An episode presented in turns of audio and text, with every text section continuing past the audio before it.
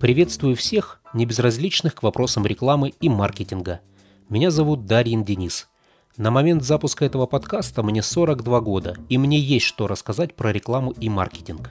Но перед тем, как делиться своей информацией, я предлагаю вашему вниманию информацию из первых уст от экспертов в своих областях, для которых реклама – это трудовые будни – для начала постараюсь в формате Блиц-интервью ввести в курс рекламы на радио и телевидении, узнать о вариантах размещения рекламы в интернете, рассказать о производстве и размещении наружной рекламы, о тонкостях взаимодействия с копирайтером и фотографом, а также затронем вопросы, связанные с арендой помещений в торговых центрах и взаимодействиях с маркетплейсами.